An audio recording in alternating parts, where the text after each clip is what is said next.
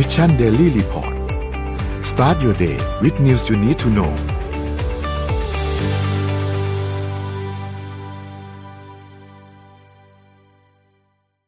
สวัสดีครับ ขอต้อนรับทุกท่านเข้าสู่ Mission Daily Report ประจำวันศุกร์ที่ 25 พฤศจิกายนนะครับ คุณอยู่กับพวกเราสามคนเหมือนเดิมครับ ก็ศุกร์สิ้นเดือนวันนี้มันเงินเดือนออกนะครับ เป็นวันที่หลายๆคน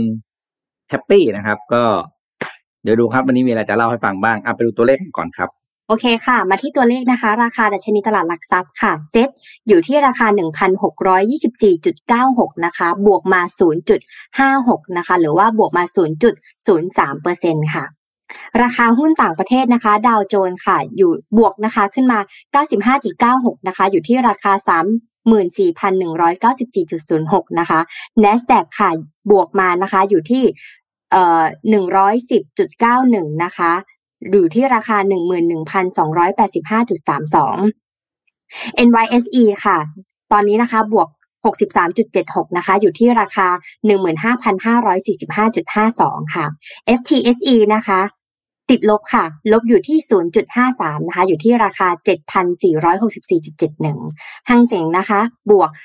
137.09 นะคะ อยู่ที่ราคา 17,660.90 ค่ะ ราคาน้ำมันดิบโลกนะคะ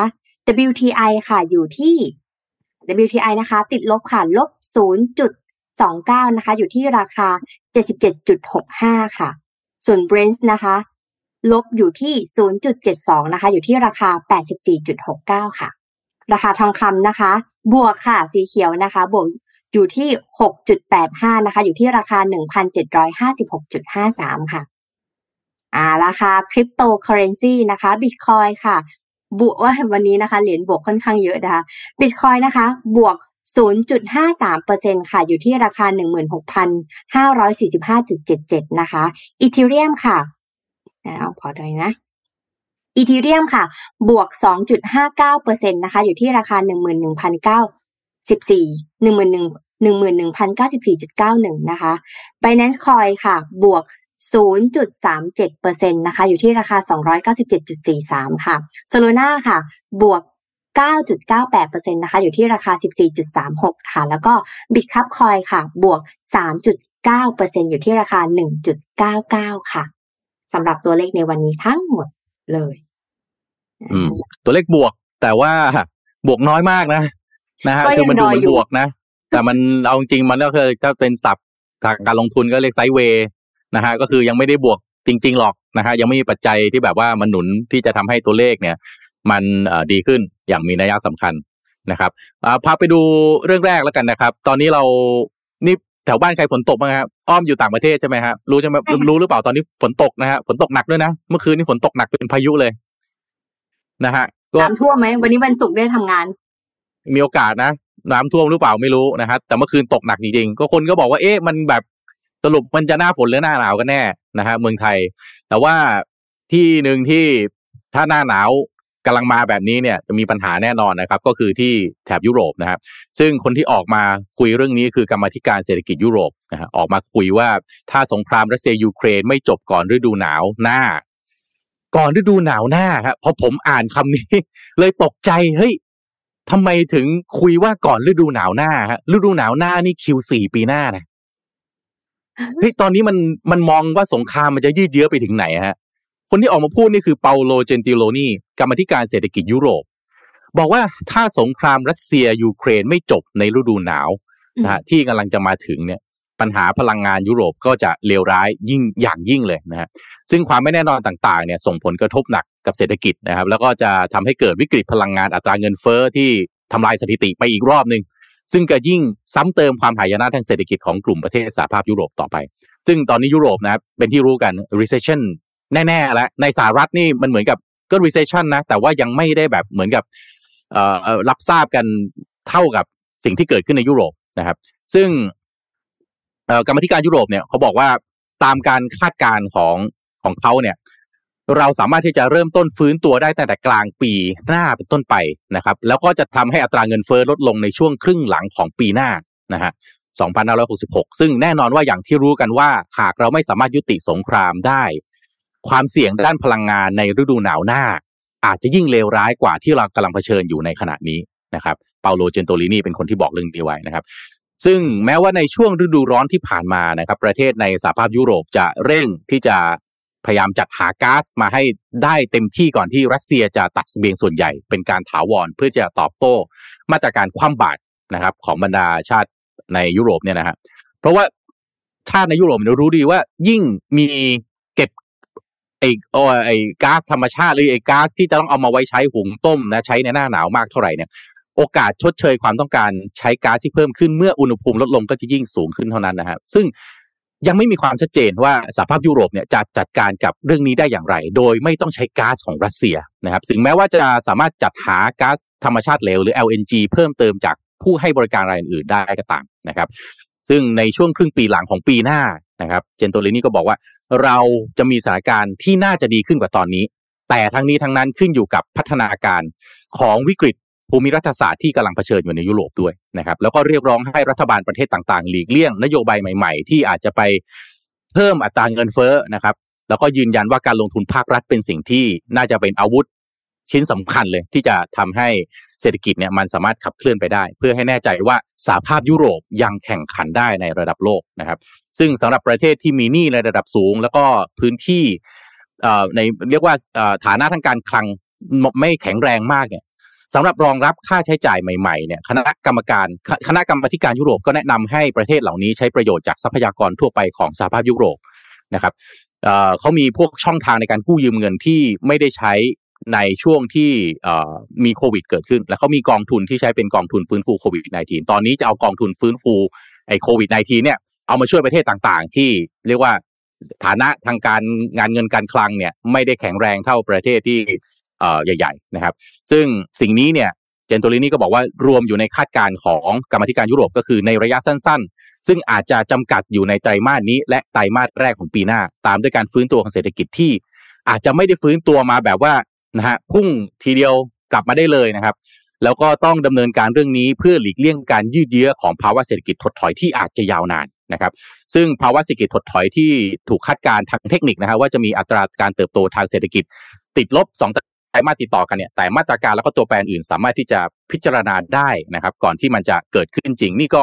เป็นมุมมองนะครับของกรรมธิการยุโรปซึ่งก็เป็นมุมมองที่ค่อนข้างน่ากังวลนะครับเพราะว่าทำทำไมถึงมองว่านี่มองคาดการณ์ไปถึงปีหน้ายังไม่มองถึงโอกาสของสงครามที่มีโอกาสจะจบลงหรือยัง ตอนนี้ยังพูดถึงการยืดยุของสงครามอยู่นะครับ ซึ่งอันนี้ไม่ใช่ยุโรปอย่างเดียวนะฮะทั้งโลกเนี่ยแหละเจอผลกระทบของสงคราม ซึ่ง ค่าไอไอต้นทุนของพลังงานเนี่ยที่มันสูงขึ้นแบบนี้เนี่ย รัสเซียรบไปเนี่ย ตัวเองนี่มีทรัพยากรในการขายของเหล่านี้เนี่ย ในราคาสูงได้อยู่เนี่ย ก็มีก็เรียกว่าการเจ็บตัวเขาก็เจ็บนะ แต่เจ็บน้อยกว่าประเทศอื่น ๆ ที่ต้องไอบริโภคนะฮะต้องใช้ทรัพยากรพลังงานต่าง ๆ เหล่านี้ ซึ่งมันรวมถึงทุกประเทศในโลกนี้เลยเการคาดการณ์ของสำนักเศรษฐกิจผมไปตามอ่านนะเพราะผมทำแผนของปีหน้าอยู่เนี่ย คือน้ำมันเนี่ยนะฮะอ้อมพิปิกฮะก็ยังคาดการอยู่ที่ร้อยหนึ่งร้อยเหรียญต่อบาร์เรลอยู่นะ ไม่ได้ลงนะฮะแล้วปีที่แล้วเนี่ย มันอยู่ประมาณรมีช่วงพีคๆเนี่ย ขึ้นไปร้อยสามสิบร้อยสี่สิบเนี่ยแล้วลงมาประมาณร้อยสองคนบอกโหเนี่ยเดี๋ยวราคาพลังงานปีหน้าน่าจะลงหรือผ่านฤดูหนาวไปน่าจะลง ผมไปดูนะ ของไม่ว่าจะของธนาคารของแบงก์ชาตินะครับ ของเอ่อเอ่อ ADB นะครับ ทุกคนมองพลังงานร้อยกว่าหมดเลย ประมาณร้อยอะเก้าสิบเก้าร้อยหนึ่งประมาณเนี้ยนะครับ ซึ่งคือราคาพลังงานไม่ได้ลดลง เมื่อพลังราคาพลังงานไม่ลดลงสำทับสมทบด้วยอะไรฮะ อัตราเงินเฟ้ออัตราเงินเฟ้อคืออะไร ก็คือดอกเบี้ย ดอกเบี้ยคือต้นทุนของภาคธุรกิจ คุณเจอทั้งพลังงาน คุณเจอทั้งดอกเบี้ย ต้นทุนทางภาคธุรกิจ เงินเฟ้อต้นทุนแรงงานคุณก็ต้องสูงขึ้นนะฮะคือไม่ได้อยากเอาข่าวแบบนะ อย่างนี้มาคุยแต่ตอนเช้าแต่นี่คือแฟกต์กับความเป็นจริง นะครับ สงครามที่ยังไม่มีโอกาสที่จะมองเห็นว่ามีแนวโน้มจะจบเนี่ย ไม่มีทางที่จะดันให้ราคาหรือว่าเงินเฟ้อหรืออะไรต่างๆเลยเนี่ยลงมาแน่นอนตราบใดที่ยังไม่มีสัญญาณเหล่านี้ เราก็คงยังต้องอยู่กับตัวเลขที่ต้นทุนทางเศรษฐกิจสูงแบบนี้ไปเรื่อยๆนะครับอะก็นะต้องสู้กันต่อไปนะครับ พี่น้องชาวไทยครับเชิญครับพี่ปิ๊กอ้อมครับ เดี๋ยวอ้อมพามาข่าวธุรกิจของต่างประเทศกันบ้างค่ะ เพราะว่าหลังจากที่เราได้เห็นแล้วว่า ดอกเบี้ยมันก็เริ่มขึ้นหลาย ๆ บริษัทอย่างเช่น Facebook Google ก็ได้ปลดพนักงานนะคะ มาที่ซูมค่ะซูมตอนนี้นะคะเป็นเราใช้ซูมกันบ่อยมาก ๆ ในช่วงสถานการณ์โควิดใช่ไหมคะ แล้วเราก็จะมีลิมิตในการใช้ฟรีประมาณ 40ถึง45 นาที แต่ถ้าเกิดอยากจะใช้แบบหลาย ๆ คน และใช้แบบมากกว่า 45 นาทีเนี่ยต้องจ่าย 4,000 กว่าบาทต่อ account นะ ถ้าเป็นแบบ individual นะคะ แต่ตอนนี้ค่ะแอปพลิเคชัน Zoom นี้นะคะ Zoom เนี่ยเปิดบริษัทนะคะ ชื่อว่า Zoom Video Communication นะคะ เพราะฉะนั้นตอนนี้หุ้นร่วงราวๆ 90%ค่ะ เมื่อเปรียบเทียบกับช่วงโควิดนะคะ ที่ระบาดหนักที่สุดในช่วงเดือนตุลาคมปี 2020 หรือ 2 ปีที่แล้วนะคะ หลังไม่สามารถปรับตัวเข้าสู่ยุคหลังโควิด -19 ได้ค่ะ หุ้นของซูมนะคะ ลดลงเกือบ 10%หลังจากที่บริษัทได้ลดตัวเลขประมาณการยอดขาย ต่อปีลงนะคะ แล้วก็เผยว่าในช่วงไตรมาสที่ 3 ของปีนี้ บริษัทก็เติบโตช้าที่สุดนะคะ หลังจากสถานการณ์โควิด -19 เริ่มดีขึ้นทำให้การประชุมผ่านวิดีโอเนี่ยของ Zoom เนี่ยลดลง แล้วก็เน้นไปที่ฝั่งธุรกิจอย่าง Zoom Phone ที่เป็นบริการด้านคลาวด์และการประชุมผ่าน Zoom Rooms นะคะ อย่างไรก็ตามต้นทุนค่าใช้จ่ายของบริษัทเนี่ยเพิ่มขึ้น 56%ในช่วงไตรมาสที่ 3 ของปีนี้ เพราะลงทุนกับการพัฒนาผลิตภัณฑ์และการตลาดที่เพิ่มขึ้นโบรกเกอร์นะคะของ ตลาดอเมริกานะคะ บางรายมองว่าซูมเนี่ยจะดีขึ้นหากควบรวมกิจการกับบริษัทอื่น ซึ่งไปในทางเดียวกันกับนักวิเคราะห์ที่มองว่าการเติบโตของทางบริษัทจะดีขึ้นได้ แต่ว่าต้องใช้เวลาหลายปี หากไม่มีการควบรวมกิจการค่ะ นอกจากนี้นะคะ นักวิเคราะห์ทางด้านตราสารหุ้นเนี่ยก็ยังมองว่าการที่ซูมให้ความสำคัญกับการลงทุน เพื่อรักษาส่วนแบ่งการตลาดเนี่ยมากกว่าการเติบโตของบริษัทที่เป็นปัญหานะคะ อันนี้บริษัทที่หนึ่ง อย่าพาไปบริษัทที่สองบริษัทที่หลาย ๆ คนน่าจะใช้กันอยู่ของเขานะคะ คือเสี่ยวมี่เสี่ยวมี่เนี่ยรายงานว่าผลประกอบการประจำไตรมาสที่สามนะคะ ในปีนี้มีรายได้รวมเจ็ดหมื่นสี่ร้อยเจ็ดสิบสี่ล้านเจ็ดสิบสี่จุดสามล้านหยวนค่ะ ลดลงนะคะเก้าจุดเจ็ดเปอร์เซ็นตนะคะ เมื่อเทียบกับไตรมาสเดียวกันในปีที่แล้ว เพราะว่ามีกำไรสุทธิอยู่ที่สองพันหนึ่งร้อยสิบเจ็ดจุดสามล้านหยวนค่ะ Xiaomi นะคะ ส่งมอบสมาร์ทโฟนได้ 40.2 ล้านเครื่องในไตรมาสที่ผ่านมานะคะ และมีส่วนแบ่งการตลาดที่ทั่วโลกที่ตลาดทั่วโลกอันดับ3นะคะ ตามข้อมูลของเอ่อ Canalys นะคะ จำนวนผู้ใช้งานเนี่ยก็เติบโตเพิ่มขึ้นประมาณ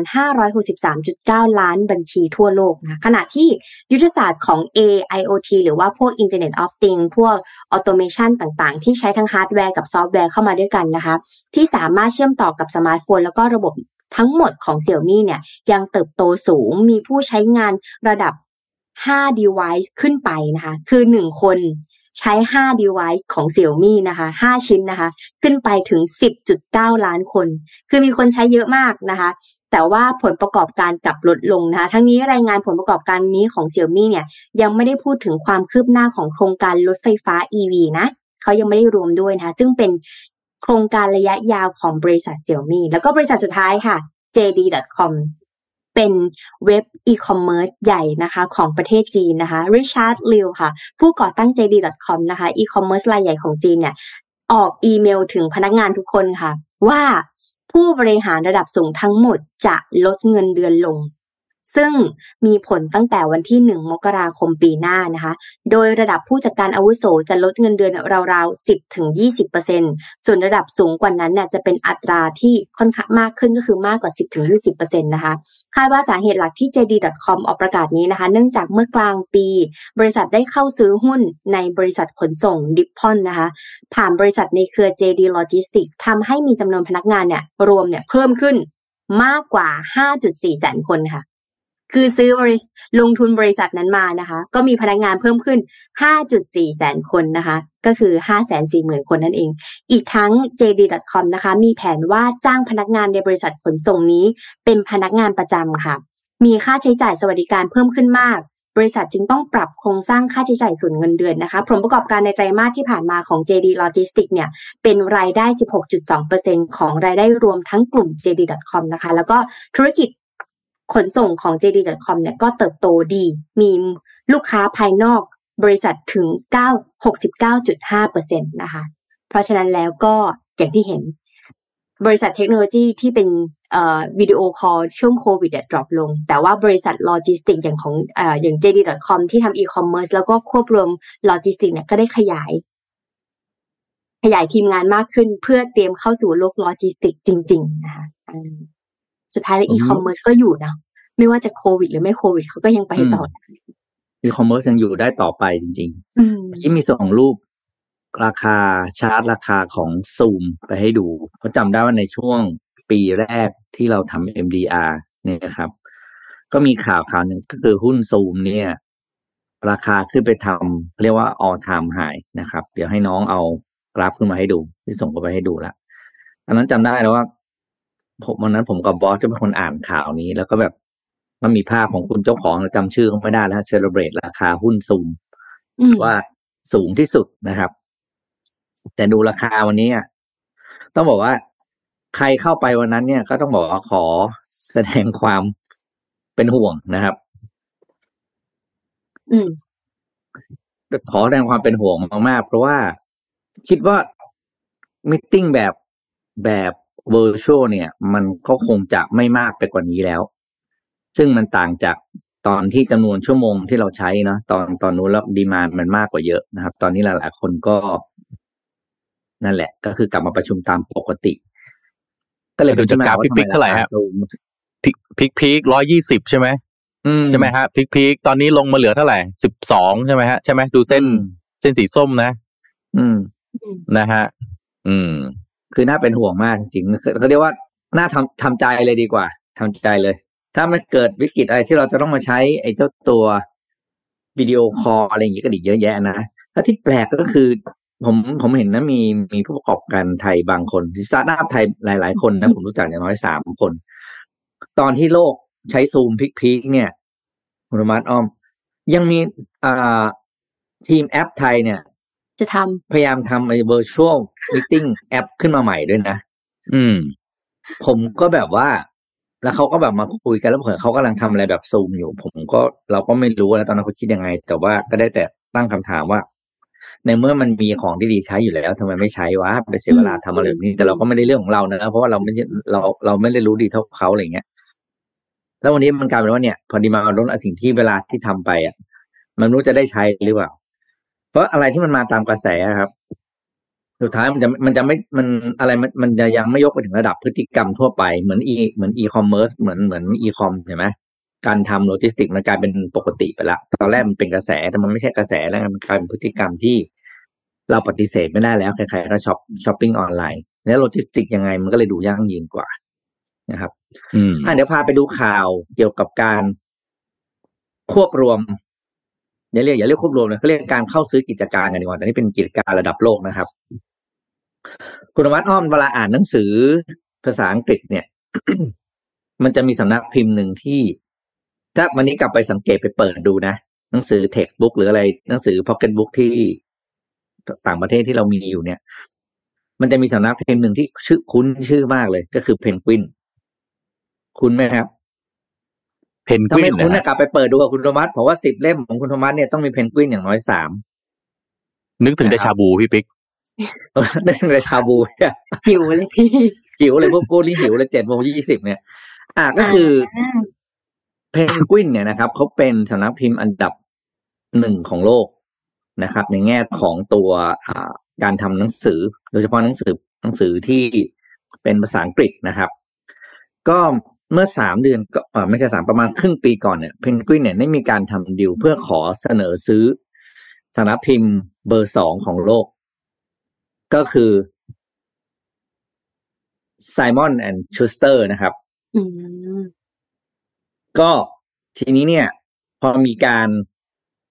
ทำดีลนี้เกิดขึ้นมาปุ๊บเนี่ย ก็มีความน่ากังวลในวงการว่า จะเกิดการเขาเรียกว่าผูกขาด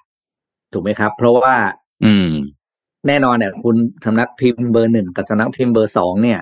ถ้ารวมกันเป็นหนึ่งเดียวเนี่ย ผลที่เกิดขึ้นก็คือ มันจะกระทบกับวงการหนังสืออย่างมากนะครับ ไม่ว่าจะเป็นเรื่องของอาราคาหนังสือเองนะครับ เรื่องของอาสิทธิประโยชน์ที่นักเขียนจะได้นะครับ ล่าสุดเลยเนี่ยก็อ่าคณะลูกขุนที่สหรัฐอเมริกานะครับ ก็ได้ออกคำสั่ง ยกเลิกการขอเสนอซื้อ เพื่อควบรวมกิจการอันนี้ไปแล้วเรียบร้อยนะครับ โดยให้เหตุผลว่า จะเป็นการขอขอใช้คำว่า ขอขอขออ่านภาษาอังกฤษตามคำนะครับ เพราะจะได้ไม่ผิดความความหมายก็คือ to buy a major competitor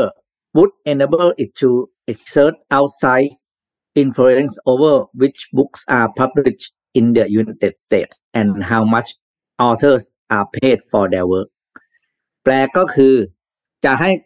จะทำให้เกิดการครอบคุมอำนาจตลาดมากจนเกินไปนะ oversize influence นะครับ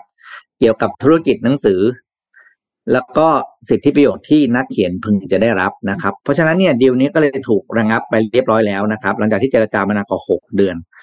ผลของการถูกระงับนี้นะครับ นอกจากจะ ไม่มีการซื้อขายเกิดขึ้นแล้วนะครับ เจ้าของอ่าเขาเรียกว่าคนที่จะเสนอซื้อเนี่ยยังถูกสั่งอ่าเขาเรียกยังถูกคู่กรณีนะครับ ก็คือคนที่จะถูกซื้อเนี่ยเขาฟ้องให้ให้อ่าจ่ายค่าล้มดิวเนี่ยนะครับ อีกสองร้อยล้านเหรียญอืมนะครับ ก็คือกลายเป็นว่าเหมือนกับทำทำให้เขาเขาปวดอะไรอย่างเงี้ยต่างๆเนี่ยนะครับ ก็เลยกลายเป็นว่าดิวไม่เกิดนะครับ ก็เสียค่าปรับอีกนะครับทีนี้ประเด็นนี้สิ่งที่น่าสนใจก็คือว่า แม้แต่วงการเล็ก ๆ อย่างนั้นวงการหนังสือเนี่ยอการครอบครอบครองตลาดผ่านการเป็นผู้เล่นที่มีสัดส่วนการตลาดมากกว่า 50%เนี่ย เป็นเรื่องที่เกิดขึ้นได้ยากมาก ในประเทศที่มีการแข่งขันเสรีอย่างแท้จริงอย่างสหรัฐอเมริกานะครับ เพราะฉะนั้นเนี่ยก็ไม่เกิดนะครับ ไม่เกิดหนังสือจริงๆมูลค่าตลาดไม่ได้เยอะมากนะ ถ้าเทียบกับวงการอื่น นะครับ แต่ก็เราก็เห็นความแนวทางในการพิจารณาคดีของอคณะลูกขุนและศาลที่สหรัฐอเมริกาแล้วว่าไม่ยอมให้เกิดขึ้นนะครับ แต่ของบ้านเรานี่ก็ยังเห็นความไอ้นี่อยู่นะ ในเรื่องของอ True d t แทพยายามจะควบรวมอยู่ AS ยื่นขอคัดค้านอยู่ True e ก็พยายามจะทำในมุมอื่นอะไรอย่างเงี้ยนะครับอะนั่นแหละก็ฝากเป็นกรณีตัวอย่างให้เราเห็นว่า การปล่อยให้เกิดการควบคุมกิจการนั้นมันไม่ได้ส่งผลกระทบต่อผู้ประกอบการที่เกี่ยวข้อง แต่มันไปถึงผู้บริโภคแล้วก็วงการอื่น ๆ ด้วยทั้งหมดนะครับอืมอืมไปต่อจ้ะเดี๋ยวพาอ้อมพามาข่าวหนึ่งค่ะ ของเทคโนโลยีจากเยอรมนีอ่า วันก่อนเนี่ยเราเอาตัวอย่างเรื่องการสร้างบ้านด้วย 3D ใช่ไหมคะ แต่ตอนนี้ค่ะ เยอรมนีเยอ เยอรมนีทำรถยนต์ไฟฟ้าจิ๋วจากเครื่องพิมพ์สามมิติค่ะ แล้วก็พร้อมขายแล้วนะคะ ซึ่งเขาจะเริ่มขายในปีหน้าค่ะ อันนี้ทำมาจาก 3D นะคะ อ่านะ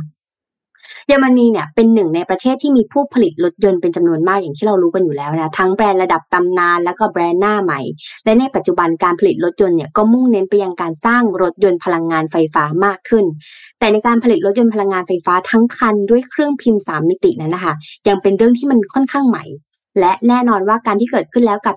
สตาร์ทอัพเยอรมนีนะคะที่ได้ผลิตรถยนต์ไฟฟ้าพลังงาน เป็นรถยนต์ไฟฟ้าพลังงานนะคะสองที่นั่งทั้งคันจากเครื่องพิมพ์นี่เองนะคะ รถดังกล่าวนะคะ มีชื่อว่า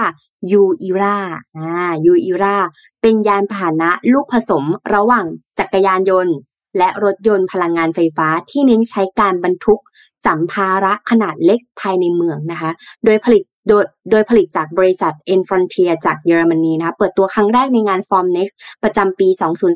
2022 ในงานนิทรรศการสำหรับผู้ผลิตในเมืองแฟรงก์เฟิร์ตโดยจับมือกับบริษัทเอ่อ Stratasys นะคะในการขึ้นรูปด้วยเครื่องพิมพ์สามมิตินะคะโดยมีวัสดุจากการสังเคราะห์ที่มีพื้นฐานจากโพลิเมอร์เป็นหลักนั่นเองนะคะ ในขณะที่ตัวยูอีราเนี่ยรถที่มีความยาวอยู่ที่ประมาณ 2.3 เมตรตามวิดีโอนี้เลยนะคะ กว้าง 0.9 เมตร และสูง 1.7 เมตร น้ำหนักตัวถังรถอยู่ที่ 70 กิโลกรัม โดยวัดรวมกับแบตเตอรี่ขนาด 1,200 วัตต์ชั่วโมงนะคะ รองรับผู้โดยสารซ้อนแถวหลังขับคนขับอีกนะคะหนึ่งคนก็คือข้างหน้าหนึ่งคนข้างหลังหนึ่งคน สามารถวิ่งได้ความเร็วสูงสุด 25 กิโลเมตรต่อชั่วโมงนะคะติดตั้งเบรกจาก แบบจานแผ่นสำหรับทั้ง 4 ล้อ โดยแต่ละล้อจะมีขนาดวงล้อ 20 นิ้ว ในขณะที่ระยะการวิ่งสูงสุดนั้นอยู่ที่ 70 กิโลเมตรนะคะ ตัวรถเนี่ยยังติดตั้งหน้าจอแสดงผลข้อมูลและความบันเทิงต่างๆ ใน information display ที่มาพร้อมกับความสามารถในการเชื่อมต่อกับโทรศัพท์มือถือนะคะ รวมถึงโหมดจอดรถที่สามารถให้รถเข้าจอดด้วยตัวเองหรือแม้แต่ให้รถออกจากที่จอดเพื่อมารับคนขับในตำแหน่ง ที่กำหนดได้ด้วยเช่นเดียวกันนะคะบริษัท e n f r o n t i e r ประกาศราคาขาย อยู่ที่อยากให้เดาจังเลยอะเดาให้หน่อยสิ ช่วยเดาหน่อยช่วยหนูเดาหน่อยอยู่ให้ทายว่าคันนี้ราคาเท่าไหร่สองแสนห้าเฮ้ยพี่โทมัสพี่ปิ๊กถูกไหมโอ้ยต้องมีสักหกแสนละมั้งสองแสนถูกไปหน่อยเปล่าหกแสนประกาศขายราคาเฉลยเฉลย ประกาศขายราคาอยู่ที่ราวๆหนึ่งหมื่นยูโรค่ะ หรือประมาณสามแสนเจ็ดหมื่นบาทอืม โดยที่ผู้ที่สั่งซื้อในยุโรปจะสามารถนำไปใช้งานบนท้องถนนในช่องทางจักรยานได้ โดยไม่ต้องขอใบอนุญาตค่ะ ซึ่งคาดว่าจะเปิดให้ซื้อได้ภายในปีหน้านั่นเอง อืม มาบ้านเราใช้ช่องทางจักรยานได้รถเมล์มั้ยถ้าบ้านเราก็ต้องต้องต้องทำล้อให้มันสูงกว่านี้นะเผื่อน้ำท่วมนะหนีสิบล้อกันทรงนี้เจอสิบล้อใช่เวลารถคันเล็กๆจะเจอสิบล้อนี่คือต้องแบบ เลี้ยวอันนี้วิ่งบนทางจักรยานได้ใช่ไหมฮะชางวิ่งทางจักรยานได้ใช่ไหมไม่ต้องขอมาบ้านเราก่อน มามาบ้านเราก่อนฮะ มาบ้านเราก่อน มีตรงไหนให้วิ่งก่อน เดี๋ยวนะเออเดี๋ยวนะเพราะเอาสองที่นั่งนี่คือนั่งซ้อนล่างเหมือนนั่งซ้ใช่อนหลังนั่งเหมือนมอไซใช่ค์ไหมไง เพราะเขาได้แรงบันดาลใจจากรถจักรยานยนต์อืมอ๋อแล้วข้างหน้าคนหนึ่งข้างหลังคนหนึ่งแล้วก็มีที่ครอบออกมาเอาจริงๆไซส์มันก็น่าจะเท่ากับรถสามล้อไหมประมาณไหมตุกตุก ตุกตุกๆน่าจะตุ๊กๆกว้างกว้างหน่อยหน่อยแต่อาจจะต้องสำล้อเล็กสิหน่อยนะมันเหมือนแบบรถว่าสามสล้อกูตที่เตวิ่องร์แถอะวปากคลองตลาดอะอืม แต่มันสวยนะเหมืแต่อนดูดีเวสใช่ป้าไหมสวยๆเลยแหละดูดีเลย แต่ว่าเกรงว่าจะเจอฝาท่อเจออะไรแล้วจะไม่รอดเอาอะเออเจออะไรเหล็กอะเหล็กวางบนพื้นถนนใช่ไหมเออใช่ไหมฮะ เรียบร้อยเลยรถสวยๆนี่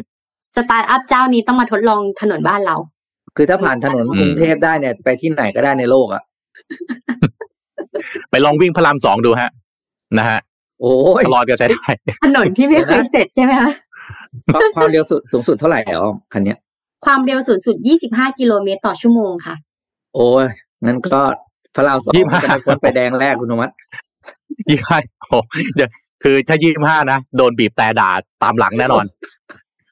ไม่รอดหรอกเขาบอกว่าได้แรงบันดาลใจจากมอไซค์ไงโดนไรเดอร์บีบไล่บีบแต่ไล่อะไม่น่าไหวเออ อะผมพาไปต่อเมื่อกี้พี่ปิ๊กพูดถึงหนังสือใช่ไหมใช่ไหมฮะหนังสือนะผมผมถ้าเป็นหนังสือเก่าๆเก่าๆเลยนะหนังสือแบบเรียนผมจะนึกถึงนี่ McGraw Hill ไม่รู้ใครอ่าทันบ้างนะ McGraw Princeton McGraw Hill เออ แต่ว่าก็มีหนังสืออีกอันหนึ่งครับเก่าแก่ในบ้านเรานะครับ แล้วก็ยังคงอยู่แบบคงกระพันมากพี่ปิ๊กรู้จักแน่นอน แต่อ้อมเนี่ยเดี๋ยวพูดชื่อแล้วอยากรู้อ้อมรู้จักไหมThe Guitar Mag ฮะรู้จักไหม ไม่รู้จักอ้อมทำตาปริบๆเลยพี่ปิ๊กต้องรู้จักแน่นอน The Guitar รู้จักใช่ไหมฮะกีตาร์ใครเป็นเรียกว่ามือมือของนักคุณดนตรี search ใช่ไหมกูเกิลเลยคุณเล็กวงสว่างใช่ไหมอ่า ใช่คุณเล็กล่าสุดวงสว่างอาทิตย์นี้ครับพี่ปิ๊ก The Guitar เนี่ยเขาเพิ่งจะจัด The Guitar Mag Awards 2022 นะฮะอืมเป็นงานประกาศรางวัลดนตรีนะครับเป็นเหมือนแบบ music festival นะฮะจะเรียกว่าเป็นงานที่สุดอันหนึ่งของเมืองไทยเราก็ว่าได้นะนะครับ เพราะว่า เป็นการครบรอบในรอบเอ่อ20 ปี ให้นิตยสาร The Guitar Mag นะครับซึ่งก็เป็นสื่อสิ่งพิมพ์นะที่ก็อยู่คู่กับโอ้โหชีวิตเราจริงๆผมว่ามันนานกว่า 20 ปีนะทำไมตามข่าวเขียน20 ปีไม่รู้แต่นะฮะกีตาร์นี่แต่นานนานกว่าแน่นอนนะครับมีคอนเซปต์นะพี่ปิ๊กคอนเซปต์คือ Music Metaverse ดนตรีที่คุณสัมผัสได้โอ้โหยังไป Metaverse เลยนะนะฮะก็14รางวัลนะที่ประกาศแล้วก็เป็นงาน Red Carpet นะ มีศิลปินมาเป็นร้อยนะครับ แล้วก็มีการแสดงมีอะไรอย่างเงี้ยโอ้โห ฟังแล้วน่าไปมากมีโชว์แบบเป็นแบบหลายสิบโชว์เลยไฮไลท์คือการมอบรางวัลแน่นอนนะครับ ซึ่ง 14 รางวัลเนี่ยอ่ออะนักร้องชายนะครับ นนทนนคว้าไปนะครับอส่วนนักร้องนักร้อง นักร้องชายยอดนิยมเนี่ยนนทนนนักร้องหญิงยอดนิยม โบกี้ไลออนนะครับ แล้วก็ป๊อปปูล่าโหวตให้ทายป๊อปปูล่าโหวตประเทศไทยเป็นใครปิ๊กอ้อม นั่นน่ะทำขวานี่แล้วเดี๋ยวเดี๋ยวใบให้คว้ารางวัลนี้ห้าปีติดต่อกันอ๋อเออห้าปีติดต่อกันรางวัลเนี้ยใครฮะเดี๋ยวทายลองทายฮะคุณคุณผู้ฟังลองทายไปด้วยกันฮะเป็นผลิตโชคุณผู้คฟังไหมอะเพราะเลขว่าผลิตโชคถูกต้อง โอ้โหเก่งมากนะฮะเนี่ย แปลว่าร่วมสมัยใครทายถูกนี่แปลว่า ต้องมีความเป็นติ่งนิดๆติ่งรูปเกามันหลีโชติ่งว์นัอกยู่ร้องไงรูปเป็นโชว์อยู่เออสองคนได้ไปแล้วก็เหลืออีกสองคนนี่แหละแต่ว่าห้าห้าปีก็ต้องเป็น เล็กผลิตโชคอ่านะ โอ้โหห้าปีติดต่อกันอะสุดยอดนะฮะ แล้วก็ New Wave of the Year นี่คือ PP นะครับ แต่ว่าประวัติศาสตร์เลยนี่คือ Tilly Birds นะ Tilly Birds จาก Genie Lab นี่กวาดไปสี่รางวัลนะครับ Best Songwriter of the Year Best Producer of the Year Best Band of the Year Single Hits of the Year อีกนะครับ ก่อนจะไป Tilly Birds เนี่ยมาดูก่อนนะรางวัลคร่าวๆว่ามีใครได้อะไรบ้างมี Lifetime Achievement Award นะครับ ก็ให้กับคนที่อยู่ในวงการมายาวนาน แล้วก็เรียกว่าสร้างคุณูปการให้วงการเพลงบ้านเรา ได้แก่พี่ติ๊กชิโร่ฮะ Lifetime Achievement Award นะครับ The Guitar Man of the Year รางวัลที่มอบให้กับมือกีตาร์แห่งปีนะครับ ได้แต่คุณได้แก่คุณจักรินจูประเสริฐนะครับ เพลงแพ้ความอ่อนแอของ Silly Fools นะครับแล้วก็ Best Producer ผมบอกไปแล้วนะครับ ก็ Tilly Birds นะครับ Best Songwriter นะครับ New Wave บอกไปแล้วนะครับ Indie of the Year นะครับมอบให้กับศิลปินอินดี้นะครับก็คือ Save Planet นะครับอันนี้เป็นอิสระเลยอลองไปเสิร์ชฟังเขาดูได้นะฮะได้รางวัล Indie of the Year นะ Save Planet นะครับ แล้วก็มีเอ่อ Save เอ่อ Best Collaboration of the Year นะครับมอบให้กับวงดนตรี หรือศิลปินที่ผลงานร่วมกันนะครับ ได้แก่ Fucking Hero กับมิลลิครับเพลง Mirror นี่นะครับ ก็ลองไปดูได้ครับนี่ก็คือรางวัลก็ประกาศออกมาก็น่าเป็นสำหรับคนดนตรีบ้านเรานะครับเอ่อแต่ว่าที่ผมอยากจะเอามาพูดถึงเนี่ย คือนี่ฮะสร้างประวัติศาสตร์ Tilly Birds พี่ปิ๊กเราเคยพี่ปิ๊กเคยเอาเพลงของ Tilly Birds มาพูดทีหนึ่งนะครับ คือจะเรียกว่าเป็นปีทองเขาได้คือ Tilly Birds ไม่ได้เพิ่งออกมาเพลงแรกนะครับ ออกมาหลายเพลงมากแล้ว แต่ว่าเพลงที่ทำให้คนเป็นที่รู้จักกันจริง ๆ ก็คือ ถ้าเราเจอกันอีก นะครับ นี่เป็นที่มาของช่วงนี้เป็นช่วงเจ็ดโมงครึ่งของผมเลยฮะพาทุกคนมาเข้าช่วงเจ็ดโมงครึ่งกันแบบว่านะฮะคือปีนี้เนี่ย Tilly Birds กวาดไปเจ็ดรางวัลอย่างที่ผมบอกไปนะครับ Best Song of the Year Best Producer of the Year นะครับ ต่างๆ เหล่านี้เนี่ย คือ Tilly Birds เนี่ยเกิดจากเติร์ดกับบิลลี่สองคนนะฮะเป็นเพื่อนสนิทกันนะฮะแล้วก็มาตั้งเอาชื่อตัวเองมาตั้งเป็นวงเติร์ดกับบิลลี่แล้วก็ผวน เป็น Tilly Birds นะครับ เพลงที่เขาได้รางวัลเนี่ยคือ ถ้าเราเจอกันอีกครั้งถ้าเราเจอกันอีกนะครับ ถ้าเราเจอกันอีกเนี่ย ตอนที่ปล่อย music ออกมาเนี่ย ไม่ไม่ใช่ music นะฮะเป็นแค่ภาพอย่างเดียว แค่ภาพอย่างเดียวเนี่ย ยอดวิวทะลุร้อยล้านนะตอนผมเข้าไปดูล่าสุดเนี่ยร้อยยี่สิบสองล้านวิวนะครับ ปล่อยออกมาปีที่แล้วตอนเดือนสิงหาคมนะครับ พอเพลงเนี่ยได้รางวัลนะครับ คือต้องต้องต้องเล่าอย่างนี้ก่อนว่า ตัว โตคนแต่งเนี่ยนะครับเติร์ดเนี่ยสูญเสียคุณแม่ไปก่อนตอนตัวเองอายุยี่สิบห้านะครับ จากมะเร็งปอด แล้วก็อีกไม่กี่เดือนหลังจากนั้นครับ ก็สูญเสียคุณพ่อไป วันที่เสียคุณพ่อไปเนี่ย คุณพ่อก็จับมือ เออเบิร์ดเนี่ยนะครับเออเติร์ดเนี่ยแล้วก็บอกว่าลูกเก่งมาก ลูกอยู่ได้แล้วนะครับ เบิร์ดเนี่ยเอ่อตอนที่เติร์ดได้ได้รางวัลเนี่ยนะฮะก็โพสต์เอ่อ ข้อความทางอินสตาแกรมเนี่ยบอกว่า ถ้าเราเจอกันอีกถึงร้อยล้านวิวแล้วนะป้าแม่ ไม่ว่าจะด้วยเหตุผลใดที่ทำให้เพลงนี้มาถึงร้อยล้านวิว เราก็เชื่ออย่างงมงายว่าส่วนหนึ่งเป็นเพราะป้ากับแม่ เราหวังแค่ว่าเขาจะได้ยินนะเขาจะรับรู้เขาจะคิดถึงเรา และอยากเจอเราเหมือนที่เราอยากเจอเขาทุกวัน เราเขียนเนื้อเพลงนี้ในวันชาปนกิจป้าจำได้ว่าวันนั้นบวชหน้าไฟให้ป้าแล้วก่อนจะเผา เราก็ว่าจะนอนแต่ก็นอนไม่หลับ เลยนั่งเขียนท่อนเวอร์สเพลงนี้ในหัว เนื้อเพลงออกมาง่ายและเร็วมาก แล้วตอนเผา ก็ภาวนาว่าเขาจะได้ไปเจอแม่ที่รออยู่บนนั้น ขอบคุณทุกคนที่เข้ามาฟังเพลงนี้และรับรู้ถึงความในใจที่เราอยากบอกครอบครัวเรา มันมีความหมายต่อเราและพวกเขามาก ส่วนใครที่ยังไม่พร้อมจะฟังเราเข้าใจมากๆ ไม่เป็นไรเลย เพราะอย่างน้อยเราว่าคนสำคัญที่สุดในชีวิตเราได้ฟังแล้ว ฟังอยู่บนนั้น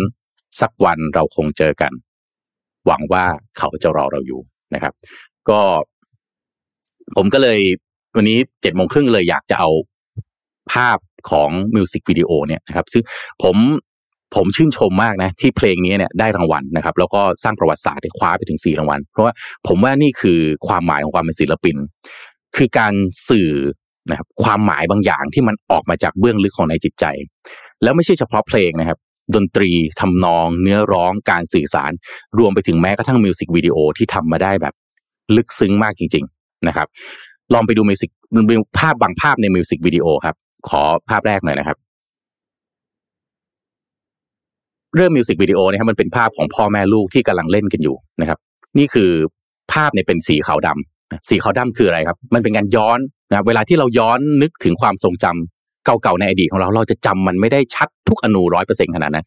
นี่คือสิ่งที่ผู้กำกับนะครับนำเสนอออกมาว่า นี่คือภาพเก่าๆภาพความสุขของ เราทุกคนเรามักจะมีภาพแบบนี้อยู่ในหัวขอภาพต่อไปนะฮะแล้ว พอวันหนึ่งครับ เมื่อเหตุการณ์อะไรบางอย่างที่มันเกิดขึ้นเนี่ย คนที่เป็นห่วงเรามากที่สุดแน่นอน ไม่พ้นคุณพ่อคุณแม่ นี่คือในมิวสิกวิดีโอเนี่ยแสดงออกถึงสีหน้าของคุณพ่อคุณแม่ที่ รับรู้ว่าตัวเองเนี่ยจะต้องจากไปแล้วก็มองลูกนะที่วิ่งไปซ่อนแอบถ้าในมิวสิกวิดีโอเนี่ยวิ่งไปซ่อนแอบเสร็จแล้วหันมาคือพ่อแม่ก็ไม่อยู่แล้วแล้วภาพต่อไปนะฮะตัวของเด็กน้อยเนี่ยหันกลับมาไม่เจอคุณพ่อคุณแม่นะครับพอไม่เจอคุณพ่อคุณแม่ก็ คนส่วนใหญ่เวลาที่เราเผชิญกับปัญหาบางอย่างหรือกิจบางอย่างในชีวิตนะบางทีเราจะไม่รู้ว่าเรากำลังเจอกับอะไรอยู่พุ่มกับเสือมาเป็นภาพของเด็กที่วิ่งหาคุณพ่อคุณแม่ ไม่รู้ว่า อะไรกำลังเกิดขึ้นกับชีวิต มองหาพ่อแม่แม้กระทั่งใต้เตียงนะครับขอขอภาพต่อไปนะครับแล้วสิ่งที่สื่อออกมาครับ ภาพนี้ผมว่าน่าสนใจมาก คือเด็กที่ต้องใช้ชีวิตอยู่คนเดียวเนี่ยครับ ภาระหนักอึ้งในชีวิตเนี่ย สื่อออกมาด้วยการภาพนี้ฮะฝนตก ฝนตกคือหมายถึงอุปสรรคบางอย่างในชีวิต เด็กคนหนึ่งเนี่ย ไปเก็บผ้าถ้าใครเคยซักผ้าแล้วต้องไปเก็บผ้าเองตอนที่ฝนมันตกนะครับ เด็กนี่เก็บผ้าไม่ถึงนะฮะ ราวตากผ้าเนี่ยมันสูงเกินความสูงของเด็ก นี่คือสิ่งที่พุ่งกับสื่อออกมา สื่อว่าเวลาที่เรายังไม่ได้มีความสามารถที่จะรับมือบางสิ่งบางอย่างในชีวิตมากพอเนี่ย มันต้องกระเสือกกระสนต้องดิ้นรนนะครับ แต่ก็ต้องทำเมื่อไม่มีใครที่จะเป็นคนที่มาคอยประคองแล้วก็ดูแลแต่ผมว่าภาพนี้เนี่ยสื่อได้ลึกลึกลึกซึ้งมาก เอาเด็กไปเก็บผ้า มันบอกได้แบบครอบคลุมมากนะครับ ขอภาพต่อไป ตัดภาพมาครับ คนเราเนี่ยไม่ว่าจะเผชิญอุปสรรคแค่ไหนสุดท้ายเราก็ต้องเติบโตขึ้นครับ ตัดภาพมาเด็กคนนั้นกลายเป็นเด็กที่เติบโตขึ้นนะครับ แล้วก็ต้องใช้ชีวิตต่อไปนะครับ แล้วก็ขอภาพต่อไปนะครับเมื่อมองกลับไปในอดีตครับ เราทุกคนจะมีภาพที่จดจำได้ ภาพจำของเราแต่ละคนเป็นอะไรครับ ผมจำได้เคยฟังครูเงาะบรรยายครั้งหนึ่งครับครูเงาะบอกว่าจำภาพเกี่ยวกับพ่อไม่ค่อยได้เลยนะแต่ภาพที่จำชัดที่สุดในใจก็คือ ภาพที่คุณพ่อกำลังยกครูเงาะเนี่ย แล้วก็เล่นเครื่องบินแบบนี้แหละ ผมว่าภาพนี้คือลึกซึ้งกินใจมากเลยนะครับ คือทำให้นึกถึงว่า เออ ภาพความทรงจำที่เป็นความสุขในอดีตเนี่ย ยังไงมันก็ยังคงอยู่ในใจของเราไม่หายไปไหน ภาพต่อไปนะฮะแต่ว่าครับวันหนึ่ง คนเป็นพ่อเป็นแม่หรือจะเป็นผู้ปกครองเป็นใครก็ตามครับ วันหนึ่งรักแค่ไหน ก็ต้องปล่อย ปล่อยในขณะที่ยังมีชีวิตอยู่ หรือปล่อยเมื่อวันที่ต้องจากกันไปแล้ว ไม่ว่าด้วยเหตุผลใดก็ตาม ในมิวสิกเนี่ย ผมว่าภาพเนี้ยลึกซึ้งยินใจมาก ภาพที่กำลังปล่อยเด็กคนหนึ่งออกจากมือของพ่อนะครับ แล้วเด็กน้อยก็ต้องโบยบินออกไปนะครับ ขอภาพต่อไปนะฮะในภาพที่เด็กน้อยกำลังโบยบินออกไปเนี่ยครับ จะเห็นลิบๆอยู่มีคุณพ่อคุณแม่ยืนอยู่ที่ยอดตึกนะครับแล้วก็โบกมือให้ คือทำถึงจุดหนึ่งครับ สิ่งที่คุณพ่อคุณแม่หรือผู้ปกครองจะทำได้ก็คือ เฝ้ามองชีวิตของเด็กคนหนึ่งจากที่ไกลๆหน้าที่ของเด็กคนหนึ่งหน้าที่ของเด็กคนนั้นเมื่อโตเป็นผู้ใหญ่ก็คือต้องใช้ชีวิตโผบินไปด้วยตัวเองให้ได้นะครับ ไม่ว่าจะเป็นห่วงแค่ไหนก็ตามแต่สุดท้าย ทุกคนต่างก็ต้องดำเนินเดินหน้าในชีวิตของตัวเองนะครับ ขอภาพต่อไปนะครับ สิ่งที่ทำได้นะครับ เมื่อเราต้องเดินหน้าในชีวิตก็คือ เมื่อมองกลับมาภาพนี้นะฮะ สื่อเหมือนการมองออกไปที่หน้าต่าง เหมือนมองย้อนกลับไปในความทรงจำของตัวเองครับ ว่าความสุขเมื่อตอนที่ยังอยู่พร้อมหน้ากันครับครอบครัวที่พร้อมหน้ากัน ในมิวสิกเนี่ย มันแสดงมีก่อนที่จะมาถึงภาพนี้เนี่ยเป็นภาพของการเที่ยวทะเลนะครับ แล้วก็ตัดภาพมาที่การเล่นน้ำแบบง่าย ๆ อยู่หลังบ้านแบบนี้ แล้วก็มีเนี่ยฮะห่วงเอ่อจะเป็นเอ่อเป็นอ่างที่ทำจากห่วงยางเนี่ย คือแสดงให้เห็นว่าจริง ๆ แล้วในความสุขในครอบครัวเนี่ย ไม่ต้องการ องค์ประกอบอะไรที่มันอลังการใหญ่โตมากนักแต่ว่าสิ่งที่สำคัญสำคัญที่สุดของการเป็นครอบครัวคือความผูกพัน ความอบอุ่นที่มีให้แก่กัน นี่คือภาพที่แสดงออกมา เป็นภาพของเด็กคนหนึ่งที่มองออกไปนอกหน้าต่าง แล้วก็ยังจำความสุขความทรงจำของความอบอุ่นในครอบครัวนี้ได้นะครับ ขอภาพต่อไปนะฮะแล้วก็ยังเป็นภาพของ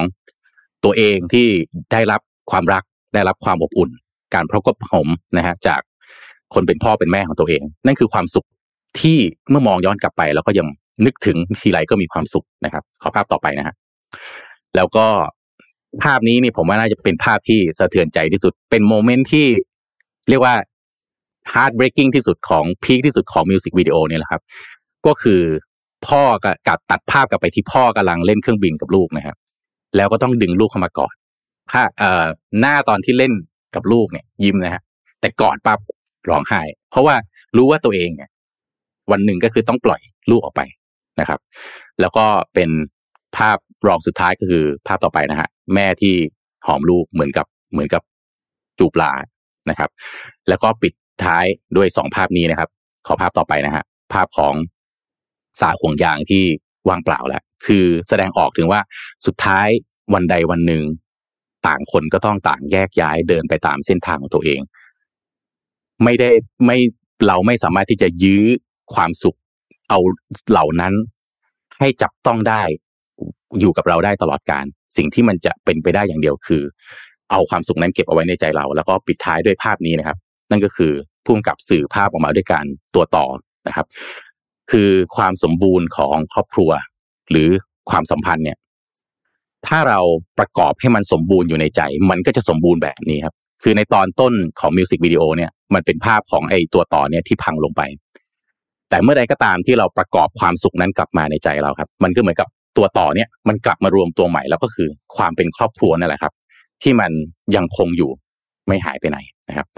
นี่ก็ผมก็เลยปิดท้ายนะครับ จริง ๆ คือถามโปรดิวเซอร์ว่าเอ้ยอยากเปิดเพลงหน่อยเนี่ย ได้ไหมโปรดิวเซอร์บอกไม่น่าจะได้ครับ แล้วก็ไม่น่าจะขอ เอ่อเรียกว่าอะไรนะเอ่อเอ่อลิขสิทธิ์ทันนะ ผมก็เลยเอางี้ ผมก็เลย เดี๋ยวเล่นเพลงเขาให้ท่อนหนึ่งนะครับ ว่าตอนจบของเพลงเขาเนี่ย เป็นยังไงนะก็ร้องเพราะไม่เพราะบ้างขออภัยนะครับ คุณผู้ฟังร้องไปด้วยกัน แล้วก็อยากจะให้นึกถึงว่า เอ่อ เพลงสุดท้ายในชีวิตในใจของคุณเนี่ย มันเป็นยังไงนะครับอะผมเอ่อผมขอสรุปด้วยขอขอขอขอข้อ เดี๋ยว ผมขอ ขอไอ้หน้าสุดท้ายขึ้นมานิดนึงฮะนะฮะคือสรุปเนี่ยผมมีสรุปให้สามข้อนะครับ ข้อแรกเนี่ย ผมสรุปด้วยเพลงนะเพราะมันเป็นเพลงนะครับ ข้อแรกคือ เคยฟังเพลงนี้ไหมครับลืมไปว่าทุกวันอาจไม่ได้เจอเธอเหมือนเดิม ลืมไปว่าฉันควรจะกอดเธอไว้ ลืมไปว่าชีวิตเปราะบางขนาดไหนจำเพลงนี้ได้ไหม ของแว่นใหญ่นะครับ เพลงลืมไปนะครับ ข้อแรกเนี่ยคืออย่าลืมครับว่าความทรงจำต่างๆ เนี่ยฮะ มันจะอยู่กับเราถ้าเราทำมันให้ดีที่สุดในวันนั้น วันหนึ่งมันก็ต้องจากกันแน่นอน แต่ถ้าเราทำมันให้ดีที่สุดมันก็จะเก็บเอาไว้นะครับ แล้วก็ข้อสองครับ ที่เธอเคยบอกฉันอย่าร้องไห้ อยากขอโทษที่ทำไม่ได้ ที่วาดไว้ด้วยกัน จากนี้ฉันต้องฝันคนเดียว เพลงนี้ของโบกี้ไลออนนะครับ วาดไว้นะครับ ก็เป็นเพลงที่ คือสุดคือสุดท้ายครับวันหนึ่งยังไงเราก็ต้องจากกันความฝันของเราวันหนึ่งอาจจะไม่ได้มีคนร่วมทางเดินไปกับเรา แต่ว่ายังไงเราก็ต้องใช้ชีวิตต่อไปครับ เราทุกคนต่างต้องใช้ชีวิตต่อไป ไม่ว่าจะเกิดอะไรขึ้นกับชีวิตของเรา แล้วก็เพลงที่เอ่อข้อที่สามครับ ผมอยากทิ้งไว้ว่า แล้วคุณผู้ฟังล่ะ นึกถึงเพลงอะไรครับ ที่มันจะเป็นบทสรุปในองค์ประกอบของความสัมพันธ์ของชีวิตของคุณผู้ฟังอะผมเล่น ขอขออนุญาตเล่นเพลงแบบสั้นๆ ของทิลลี่เบิร์สนะฮะด้วยความชอบเพลงนี้มากนะฮะ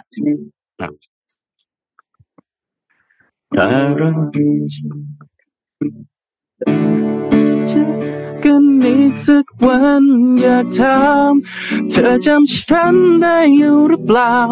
เธอจะยิ้มให้ฉันหรือเปล่า หากเราได้เจอกันอีกสักครั้งอยากขอกอดเธอไว้ให้อุ่นเหมือนเก่า ให้คำว่าเรายังคง เหมือนเดิมไม่เคยจางหายไป เหมือนเดิมไม่เคยจางหายไป เหมือนเดิมไม่เคยจางหาย แม้นานเท่าไรฉันรอเธอได้เสมอ ขอบคุณทินที่เบิร์ดนะครับ ที่ทำเพลงดีๆแบบนี้มาให้เราแล้วก็ขอบคุณคุณผู้ฟังทุกท่านสำหรับเจ็ดโมงครึ่งในวันนี้ครับ ขอบคุณครับ ไปไม่ถูกเลย หลาย ๆ คนในคอมเมนต์นี่พิมพ์มาแล้วนะมันร้องไห้แบบพี่โทมัสพามาซึ้งแต่เช้า ก็ขออภัยไม่ได้ตั้งใจแต่ว่าเพลงเขาดีจริงๆไงอ่าเขากวาดไปใช่สี่รางวัลใช่เป็นประวัติศาสตร์เลยนะเออ คืออะไรที่นักที่ เออชอบที่ที่พี่โทมัสแบบแต่ประเด็นออกมาว่าสุดท้ายแล้วศิลปินน่ะการที่เราจะอธิบายอารมณ์นั้นได้เป็นเพลงอะอันนี้คือความจริงของเขาเลยเนาะเพราะบางทีอารมณ์ของความหมายของคำว่าอารมณ์แต่ละคนไม่เหมือนกัน แต่ศิลปินเองเนี่ยใช่ทำให้มันมีชีวิตมากขึ้นอะไรอย่างเงี้ยอืมอืมใช่ครับพี่ปิ๊กไปข่าวไหนคะอ่า เดี๋ยวพาไปดูเรื่องของที่จีนบ้างครับ ที่จีนเนี่ยเป็น เป็นอีกประเทศที่กำลังมีปัญหาในเรื่องของการขาดแคลนแรงงานรุ่นใหม่เข้าในภาคอุตสาหกรรมนะครับ อันนี้ตัว Japan Today เนี่ยเขาก็ไปเอาบทความการสัมภาษณ์ แล้วก็สำรวจความคิดเห็นของคนจีนรุ่นใหม่ที่ใช้ชีวิตอยู่ในเมือง เมืองที่เป็นเมืองอุตสาหกรรมนะครับ เมืองเล็กๆเมืองหนึ่งที่อยู่ทางตอนใต้ของกวงดง นะ ก็สิ่งที่ไปสัมภาษณ์เนี่ยเอาไปสัมภาษณ์คนที่เป็น Gen Z Y ปลายปลายๆและ Gen Z ซึ่ง Gen Z เนี่ยที่เรารู้ว่าปีนี้เป็นปีแรกนะครับเป็นคน Gen Z เนี่ยเข้าสู่โลกของการทำงานบทความนี้เนี่ยผมจะไม่พูดตัวเลขอะไรแบบเป็นเปอร์เซ็นต์อะไรมากมายนะครับ แต่เล่าให้ฟังใจความสำคัญก็คือว่า พฤติกรรมของคนจีนรุ่นใหม่เนี่ย เริ่มที่จะ ไม่เอาละงานโรงงาน บอกว่าเป็นงานที่ อะใช้คำไม่ง่ายๆนะ ไม่เท่ทำแล้วไม่ไม่ไม่ไม่ดูดูไม่ดีอะเออแบบเป็นแบบเป็นชนชั้นที่แบบว่าทำงานแบบไม่ได้อยู่ในในเมืองแน่นี้นะครับ ซึ่งมันโครงสร้างเนี่ยมันจะเหมือนกับโครงสร้างลูกหลานไทยเมื่อประมาณสามสิบปีก่อน ที่คนที่พ่อแม่เป็นเกษตรกร เป็นชาวนาก็จะไม่ให้ลูกมาทำนาจำได้ไหมก็จะมีคำพูดคำสอนลูกตัวเองว่า ไปเรียนสูงๆจบมาเป็นเจ้าคนนายคน อย่ามาทำเลยเป็นชาวนาชาวเกษตรทำงานโรงงานแบบพ่อ ภาพเดียวกันเนี่ยครับ ตอนเนี้ยมันไปเกิดที่จีน แล้วอย่าลืมว่าในจีนเนี่ย มีโรงงานอุตสาหกรรมจำนวนมากอยู่มากเลยนะครับ ที่ยังไม่ได้เป็นออโตเมชันทั้งหมด ก็คือยังใช้แรงงานในการผลิตการแพ็คของส่งของยกของอะไรต่างๆนะครับ เพราะฉะนั้นเนี่ยตอนนี้เนี่ยปัญหาที่ทางการจีนกำลังเจอในช่วงอนาคต อ่าอีกไม่นานอีกอีกใช้คำว่าอีกสิบปีนับจากนี้เลยเนี่ยก็คือการขาดแคลนแรงงานในภาคการผลิตนะครับ โดยเฉพาะอ่าที่เมืองอุตสาหกรรมที่เป็นอุตสาหกรรมขนาดเล็กนะครับ โดยจากการสำรวจเนี่ยตัวเลขที่เป็นไฮไลท์ที่สุดเลยก็คือเขาสรุปมาเลยว่ามากกว่า 80%ของโรงงานผู้ผลิตในจีนกำลังเผชิญปัญหา labor shortage นะครับ โดยเฉพาะอ่า ถ้านับจริงๆแล้วเนี่ยเป็นตัวเลขคือประมาณ20ถึง30เปอร์เซ็นแปลว่าโรงงานนี้ต้องการพนักงานร้อยคนจะมีแรงงานเนี่ยหายไป20ถึง30คนซึ่งมันจะส่งผลกระทบต่อคุณภาพของการทำงาน แล้วก็คุณภาพชีวิตของคนที่ยังทำงานอยู่แปลว่าคนที่กำลังทำงานอยู่เนี่ยก็จะต้องทำงานหนักขึ้น เพื่อให้งานเนี่ยมันเดินหน้าต่อไปได้ แล้วก็ยอมแลกชั่วโมงการพักผ่อนกับการถูกบังคับทำโอที พอนานๆไปปุ๊บเนี่ยสุขภาพร่างกายไม่ไหวก็จะกลายเป็นปัญหาทางด้านสุขภาพ ซึ่งรัฐเองก็มีการดูแลแหละ แต่เราก็ไม่รู้ว่าดูแลมากน้อยแค่ไหน ปัญหามันจะกลายเป็นเป็นเป็นเป็นผลกระทบไปเรื่อยๆ แล้วพอภาพของคนที่ทำงานโรงงานอุตสาหกรรมอยู่นะครับ แล้วก็เกิดปัญหาทางด้านสุขภาพทำงานหนัก workload เยอะคนรุ่นใหม่เห็นภาพนี้ก็ยิ่งจะไม่เข้ามา มันก็จะกลายเป็นเขาเรียกว่า เป็น circle ของการ shortage เรื่องแรงงาน และสุดท้ายในภาคการผลิตปัญหา แล้วผลกระทบทางปลายทางที่สุดก็คือของจะแพงขึ้น พอต้นทุนการจ้างต่อหัวต่อคนมันสูงขึ้นเรื่อยๆใช่ไหมงานออกได้น้อยลงสินค้ามันก็แพงขึ้นนะครับและนี่คือความกังวลอีกอย่างหนึ่งที่เราทุกคนในโลกกำลังเจอปัญหาเดียวกันนะครับ ก็คือ labor shortage กลุ่มคนที่เป็นภาคแรงงานเนี่ยยังอ่าเรียกว่า ยังมีความไม่แน่ใจว่าจะจะเข้าไปทำงานทางด้านสายโรงงานหรืออะไรแบบนี้หรือเปล่า เพราะว่าก็กลัวการทำงานหนักไม่ชอบไลฟ์สไตล์มันมันไม่ใช่อะไรอย่างเงี้ยนะครับ นี่คือสิ่งที่เป็นปัญหาทางสังคม แล้วก็ไม่ใช่ไม่มีงานทำนะ มีงานรอให้คุณไปทำแต่คุณไม่ไปทำแล้วก็นำไปประกอบกับไลฟ์สไตล์ที่ไลฟ์สไตล์ใช่ไหมหรือเทรนด์การใช้ชีวิตของคนรุ่นใหม่ของจีนน่ะที่เขาเรียกที่เขาเรียกที่ผมจำภาษาจีนไม่ได้ที่คุณธรรมะจำได้ช่วยนึกด้วย ที่บอกที่แปลว่าเทรนด์ของการนั่งเฉยๆไม่ทำอะไร เออ ผมก็จำชื่อไม่ได้ละเขาเบื่อกับการไม่อยากใช่ เออ เบื่อกับการไม่อยากดิ้นรนลำบากไม่สู้แล้วอืมไม่สู้ทำไมนั่งเฉยๆดีกว่า เนี่ยครับ เพราะฉะนั้นเนี่ย นี่คือปัญหาที่น่ากลัวมากเลยนะ แล้วก็ยังหาทางแก้ไม่ได้ด้วย เพราะวันนี้รัฐบาลบอกว่าจะไปให้ผู้ประกอบการขึ้นเงินเดือนเยอะๆสิเพื่อให้กับให้ให้จูงใจคนรุ่นใหม่มาทำมันก็ไม่ได้ไงเขาก็อยู่ไม่ไหวเหมือนกัน นะครับ เพราะฉะนั้นในเรื่องนี้เนี่ย ยังหาทางลงไม่เจออมยังหาทางลงไม่เจอจริงๆว่าจะเป็นยังไงนะของไทยเนี่ยเห็นชัดไปละตอนนี้คือ คนว่างงานเต็มเลยกับสองคือแรงงานเขาย้ายผู้ผลิตเขาย้ายไปอยู่ที่อื่น อันนี้ทางออกทางแล้วเขาย้ายไปอยู่ที่อื่นเลย เพราะว่าอยู่ที่นี่หาคนทำงานไม่ได้อืมนะครับ ย้ายไปประเทศที่แรงงานยังพร้อมเช่นกัมพูชาเวียดนามนะครับอืมจีนเนี่ยยังดึงไม่ออกเพราะจีนเนี่ยปกติต้นทุนแรงงานถูกอยู่แล้วอืม โดยเฉพาะในเมืองเล็กอืมๆที่เป็นโรงงานเล็กๆที่อยู่นอกเมืองใหญ่นะแรงงานยังถูกกว่าที่อื่นอยู่แล้ว แต่ว่าตอนนี้แรงงานรุ่นนั้นไม่เอาแปลว่าสิ่งที่เคยเป็น core competency หรือจุดแข็งจุดขายของของโรงงานจีนเนี่ย ไม่มีแล้วไงอืมอืมนะครับ แล้วแล้ว automation ยังแก้ได้ไม่หมดทุกที่นะครับน่าสนใจว่าจะเข้ามาแก้ได้กี่เปอร์เซ็นต์อันเนี้ยอันนี้น่าสนใจจริงๆอืมอืมอีกครับปัญหาก็จาก อะออกมาไงฮะอีกปัญหาหนึ่งที่แบบฝั่งผลิตนะ อีกฝั่งหนึ่งคือฝั่งอืมซ่อมฝั่งอะไรนะซ่อมซ่อมโอเคช่างซ่อมช่างซ่อมคืออย่างของอ้อมอะอ้อมทำธุรกิจให้บริการเครื่องขุดคริปโตที่ซ่อมอะค่ะ ให้บริการนะ เรารับอืมซ่อมเครื่องขุดอะไรเงี้ยอืมโอ้โหคือตอนไปส่งที่จีนเนี่ยงานมันไม่ใช่งานละเอียดอะคนไทยทำงานดีกว่าเยอะ และการซ่อมพวกเนี้ย ค่าแรงอะได้เยอะมาก แต่ว่างานมันไม่เซ็กซี่ การที่จะรับอืมพนักงานคนหนึ่งมา เพื่อใส่ไมเสร็จว่างานนี้มันเป็นงานที่มีคุณค่านะใช้ energy เยอะค่ะอืคือถ้าคนว่างงานในเมืองไทยถ้าแบบอยากหาอาชีพเสริมนะ ไปเรียนคือมันเป็นงานฮาร์ดแวร์เป็นงานซ่อมเป็นงานฝีมือเป็นงานใช้สมาธิ และหลังเขาต้องอยู่อย่างนี้ตลอดเวลาค่ะ แล้วพอบอกโอ๊ยอืมทำอาชีพซ่อมแบบไม่เซ็กซี่ไงแต่ถ้าทำได้อืมเงินดี เงินโอดีเคมอะอีกอันหนึ่งนะฮะ พี่ปิ๊กอ้อมฮะที่น่าสนใจมากๆในช่วงนี้นะครับ ก็คือเรื่องของค้าปลีกฮะคือธุรกิจพื้นที่ค้าปลีกในช่วงโควิด nineteen เนี่ยแน่นอนเจอผลกระทบหนักมากนะใครเปิดหน้าร้านมีสาขาเยอะๆ นี่คือโดน wave แรกเลยนะครับ ทีนี้ก็มาวิเคราะห์ชวนมาวิเคราะห์กันฮะว่าในปีหน้าเนี่ยแนวโน้มฟื้นตัวมันน่าจะดีขึ้นไหมนะครับถึงแม้ว่าจะมีความเสี่ยงด้านอุปทานส่วนเกินแล้วก็ความท้าทายอื่นนะจำนวน supply ก็ยังแบบมหาศาลอยู่นะครับ ก็เลยมาดูแนวโน้มฮะว่า ช่วงล็อกดาวน์เจอขนาดนี้ทีนี้มันจะเป็นการกลับมาของธุรกิจเหล่านี้หรือยังนะครับ ธุรกิจสำนักงานให้เช่าในปีหน้าเนี่ยนะครับมีแนวโน้มฟื้นตัวได้เล็กน้อยนะครับโดยฟื้นตัวจากการผ่อนคลายการควบคุมโรค โดยกลุ่มธุรกิจสำนักงานให้เช่าที่เป็นเกรด A เนี่ยก็ต้องพูดตามตรงว่ามีโอกาสฟื้นตัวได้มากกว่ากลุ่มเกรดที่รองลงมานะครับโดยเฉพาะในพื้นที่เรียกว่า CBD นะ Central Business District ที่ยังมีความต้องการสูงนะครับ อย่างไรก็ตามนะฮะสิ่งที่เข้ามาเอ่อเรียกว่ามาปรับเปลี่ยนรูปแบบก็คือการทำงานแบบ Hybrid Workplace นะครับ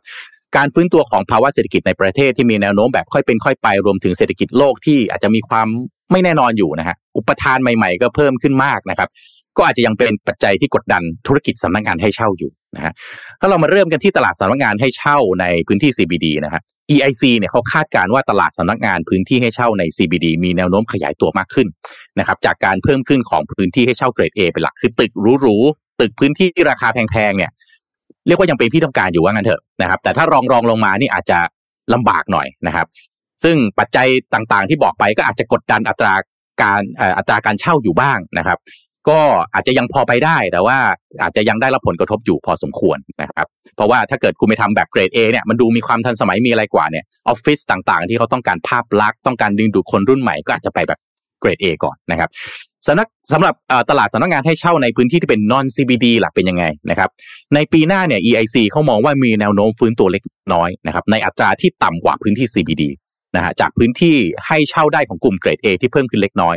อัตราค่าเช่านะครับก็ยังต่ำกว่าพื้นที่ CBD เกรด A แล้วก็การเดินทางเข้าถึงสะดวกมากขึ้นนะฮะซึ่งอันเนี้ยเกิดขึ้นตามการขยายตัวของรถไฟฟ้านะครับอย่างไรก็ดีอุปทานใหม่ของกลุ่มเกรด A ที่เพิ่มขึ้นมากเนี่ยนะฮะ ก็แน่นอนมันจะกดดันอัตราการเช่าและการฟื้นตัวของอัตราค่าเช่าของกลุ่มที่เป็น non CBD แน่นอนนะครับก็อันนี้อาจจะได้รับผลกระทบมากขึ้นหน่อยแต่ก็มีโอกาสจากนะรถไฟฟ้าที่มันเข้าถึงได้มากขึ้นนะครับสำหรับพื้นที่นะฮะธุรกิจค้าปลีกล่ะ ในส่วนของธุรกิจพื้นที่ค้าปลีกให้เช่านะครับ EIC ก็มองว่ามีแนวโน้มขยายตัวดีขึ้นในทุกพื้นที่นะฮะ ความต้องการพื้นที่ค้าปลีกมีแนวโน้มฟื้นตัวได้มากขึ้น จากการออกมาทำกิจกรรมนอกบ้านที่เริ่มกลับมาเป็นปกติมากขึ้นแหล้วนะครับ หลังจากที่เราผ่านโควิด -19 กันมา ประกอบกับการขยายตัวตามอุปทานใหม่ที่เพิ่มขึ้นมากนะครับ โดยเฉพาะพื้นที่ที่เรียกว่าเป็นแนวอะไรฮะไม่ใช่เป็นแนวไม่ไม่ใช่เป็นพื้นที่ไข่แดงแล้วว่าเถอะตะเข็บชายแดนนะอย่างผมเนี่ยนะผมชอบเรียกตะเข็บชายแดนนะอยู่นนทบุรีอย่างเงี้ยนะฮะเวสเกตบางหลาอะไรอย่างเงี้ยเนี่ยอันนี้ก็ถือว่าค่อนข้างที่จะได้ได้รับผลกระทบน้อยกว่าที่อื่นๆนะครับ ขณะที่ เขาเขาใช้คำนี้นะมิดทาวแล้วก็ดาวทาวเนี่ยมีแนวโน้มฟื้นตัวดีขึ้นนะครับอย่างไรก็ดีฮะกำลังฟื้นกำลังซื้อนะครับ ที่อาจจะค่อยๆฟื้นตัวแบบค่อยเป็นค่อยไป แล้วก็ห้างใหม่ๆ หรือพื้นที่ค้าปลีกใหม่ๆ ที่เพิ่มขึ้นมาก ก็ยังเป็นปัจจัยที่กดดันธุรกิจพื้นที่ค้าปลีกเช่นกันนะครับ ตลาดพื้นที่ค้าปลีกให้เช่านะครับ ถ้าเป็นพื้นที่ดาวทาวเนี่ยนะครับใจกลางเมืองในปีหน้ามีแนวโน้มกลับมาปรับตัวเพิ่มขึ้นนะฮะจากทำเลใจกลางเมืองที่แน่นอนทราฟฟิกนะครับ ดีทั้งคนไทยและที่สำคัญ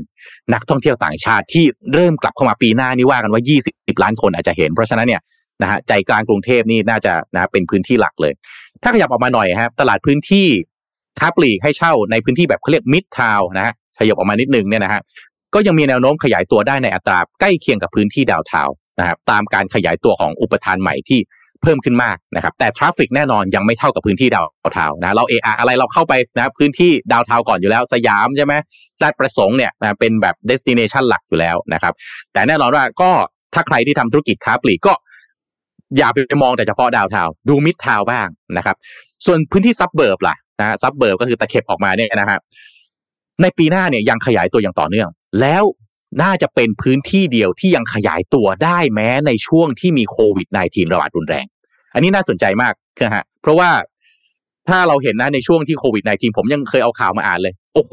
วางพื้นที่ลงเปิดเปิดห้างเปิดนะฮะ community mall กันในพื้นที่รอบนอกเนี่ย เยอะมากนะครับ ถึงแม้ว่าจะมีล็อกดาวน์ปิดปิดเปิดๆอยู่นะครับ ประเด็นที่น่าจับตามองของธุรกิจสำนักงานให้เช่า และพื้นที่ค้าปลีกให้เช่าคืออะไรนะครับ การฟื้นตัวของธุรกิจต่างๆ เหล่านี้เนี่ยนะฮะทั้งในปีหน้ารวมถึงในระยะต่อไป แนวโน้ม ยังแบบค่อยเป็นค่อยไปนะฮะมีประเด็นท้าทายที่ต้องจับตามองทั้งอุปทานส่วนเกินที่เพิ่มขึ้น ตามเทรนด์การทำงานแบบ hybrid workplace นะครับซึ่งจะส่งผลต่อตลาดสำนักงานให้เช่า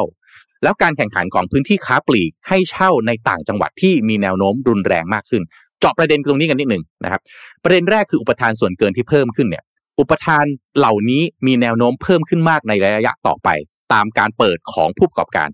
แล้วคาดว่าจะมีอัตราการเติบโตที่สูงกว่าการฟื้นตัวของกำลังซื้อครับ เพราะฉะนั้นแน่นอนเลยนะฮะอ่อไอ้ supply เยอะ demand ไม่เยอะตามนะครับ เพราะฉะนั้นอันนี้การฟื้นตัวจะยังไม่ได้หวือหวาขนาดนั้นสำหรับเทรนด์การทำงานแบบ hybrid workplace นะฮะที่ทำงานจากที่ไหนก็ได้ที่บ้านบ้างอะไรกันบ้างเนี่ยฮะซึ่งเดี๋ยวนี้นี่ก็เป็นเทรนด์ที่เรียกว่าปกติไปแล้วเนี่ยนะฮะ ก็เทรนด์นี้ก็มีแนวโน้มจะถูกปรับมาใช้และกลายเป็นเรียกว่า new เป็นนะเป็น new norm นะเป็นมาตรฐานใหม่อย่างรวดเร็วในระยะต่อไปทำให้ความต้องการใช้พื้นที่สำนักงานให้เช่าจะได้รับผลกระทบมากขึ้น การแข่งขันของพื้นที่ค้าปลีกให้เช่าในต่างจังหวัดที่รุนแรงแบบนี้เนี่ยนะฮะการขยายสาขาของผู้เล่นรายใหญ่ออกไปสู่ต่างจังหวัด หัวเมืองเอยอะไรเอยเนี่ยมีมากขึ้น ก็จะส่งผลกระทบต่อความสามารถในการแข่งขันของผู้ประกอบการรายเล็กครับ ในท้องถิ่นนั้นต้องคิดให้ดีนะครับ เวลาจะลงทุนอะไรต่างๆ เหล่านี้นะฮะ EIC ก็มองว่าผู้ประกอบการพื้นที่ทั้งสำนักงานให้เช่าและพื้นที่ค้าปลีกเนี่ยต้องปรับกลยุทธ์เพื่อรับมือความท้าทายที่ว่านะครับ โดยพื้นที่สำนักงานให้เช่าเนี่ยที่มีรูปแบบตายตัวอาจจะไม่เพียงพอแล้วนะฮะอาจจะต้องเป็นแบบพื้นที่เปิดใหม่หรืออยู่ทำเล CBD ต้องมีทางเลือกอื่นๆเพิ่มเติมนะฮะเช่น รูปแบบพื้นที่ยืดหยุ่นนะฮะเอาเทคโนโลยีมาใช้ปรับรูปแบบสร้างความแตกต่าง หรือทำเป็นโครงการ mixed use ไหมนะครับ ซึ่งก็จะช่วยเพิ่มศักยภาพในการแข่งขัน แล้วก็ลดความเสี่ยงได้มากขึ้นสำหรับพื้นที่ค้าปลีกให้เช่าเนี่ยการดึงดูด traffic เข้ามาแล้วก็กำลังซื้อเนี่ยต้องใช้รูปแบบที่หลากหลายเล่นความแตกต่าง การเก็บข้อมูล วิเคราะห์ข้อมูล ดู journey ลูกค้า การเก็บ Data ให้ความสำคัญกับ Digital Experience ควบคู่ไปกับ Physical Experience เนี่ยถือว่าเป็นมาตรฐานใหม่เลยฮะที่ผู้ประกอบการพื้นที่ค้าปลีกให้เช่าจำเป็นจะต้องมีในระยะต่อไปนะครับนี่ก็เป็นมุมมองจาก S C B I C นะครับต้องขอบคุณข้อมูลดีๆ เหล่านี้ด้วย เอาเป็นข้อมูลประกอบนะที่ผู้ประกอบการเวลาจะตัดสินใจนะฮะเดินหน้าในธุรกิจของตัวเองเนี่ยคิดให้ดีนะครับมีทั้งโอกาสมีทั้งความท้าทายอยู่ในอันเดียวกันครับอ่าวันนี้ครบถ้วนไหมคะ น่าจะครบ อืมครบแล้วจ้ะโอเคโหนี่คอมเมนต์เนี่ยมีแต่คนชมพี่โทมัสเยอะมากเลยอะโอ้ไม่อ่านหรือเป็นไงบ้างฮะมิชชั่นเดลี่รีพอร์ตพี่โทมัสหมันเติมใจ มาเติมใจให้พวกเราโอ้บ่อยๆนะคะอ้อมก็ไม่ดีเคใจยฮะดูเนี่ยเพิ่งมาดูวันก็นี้เออนั่งนะแบฮะบกั้นพี่น้ำตาตอนฟังพี่เอออ้อมอ้อมเคยฟังยังเพลงเนี้ยเคยไปดูอ้อ music ไหมเคยฟังแต่อ้อมไม่เคยดู MV ตอนที่โอ้โหพี่โทมัสอะกำลังพูดแล้วอ้อมแบบโอเคนิ่ง ต้องดูเลยฮะ MV ต้องดูแล้วพี่แนะนำไปดูคนเดียวนะ อย่าเปิดในออฟฟิศอย่าเปิดในออฟฟิศพี่ปิ๊กพี่ปิ๊กดูยังพี่ปิ๊กต้องดูแล้วสิใช่ไหม ดูแล้วดูแล้ว เออ แนะนำอย่าเปิดในออฟฟิศฮะแล้วพี่พี่พี่พี่ตอนทำไอ้เจ็ดโมงครึ่งเนี้ยทรมานมากเลยอะเออทำทำทำอยู่ในออฟฟิศสักพักเดินไปนั่งร้องไห้ลูกน้องลูกน้องเดินเข้ามาจะเอาเอกสารมาให้เซ็น พี่ก็เห็นนะคุณเห็นแบบพี่นั่งร้องไห้อะไรอยู่ไม่รู้ก้มหน้างุนงุนงุนงุนเอากลับไปก่อน ไม่รู้ว่าเราร้องไห้อะไรอยู่ แต่เราก็ไม่กล้าบอกร้องไห้เพราะดูมิวสิกวิดีโออืมนะอะสุดท้ายก็ขอบคุณแล้วไม่มากๆนะครับ สุดท้ายแล้อืวมไม่ว่าอะไรก็ชีวิตเราก็ต้องดำเนินต่อไปเนาะต้องไปต่อให้ได้ แล้วก็อย่างน้อยมีเพลงเหล่านี้ที่ทำให้เราแบบ กระตุ้นให้เราแบบรักตัวเองแล้วก็คนรอบข้างมากขึ้นนะคะ อะโอเคนะคะสำหรับวันนี้นะคะ ต้องขอขอบคุณ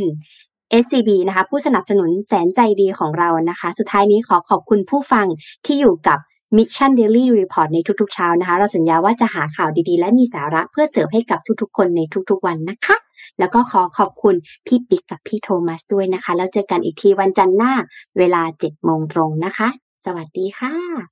สวัสดีครับ Mission Daily Report start your day with news you need to know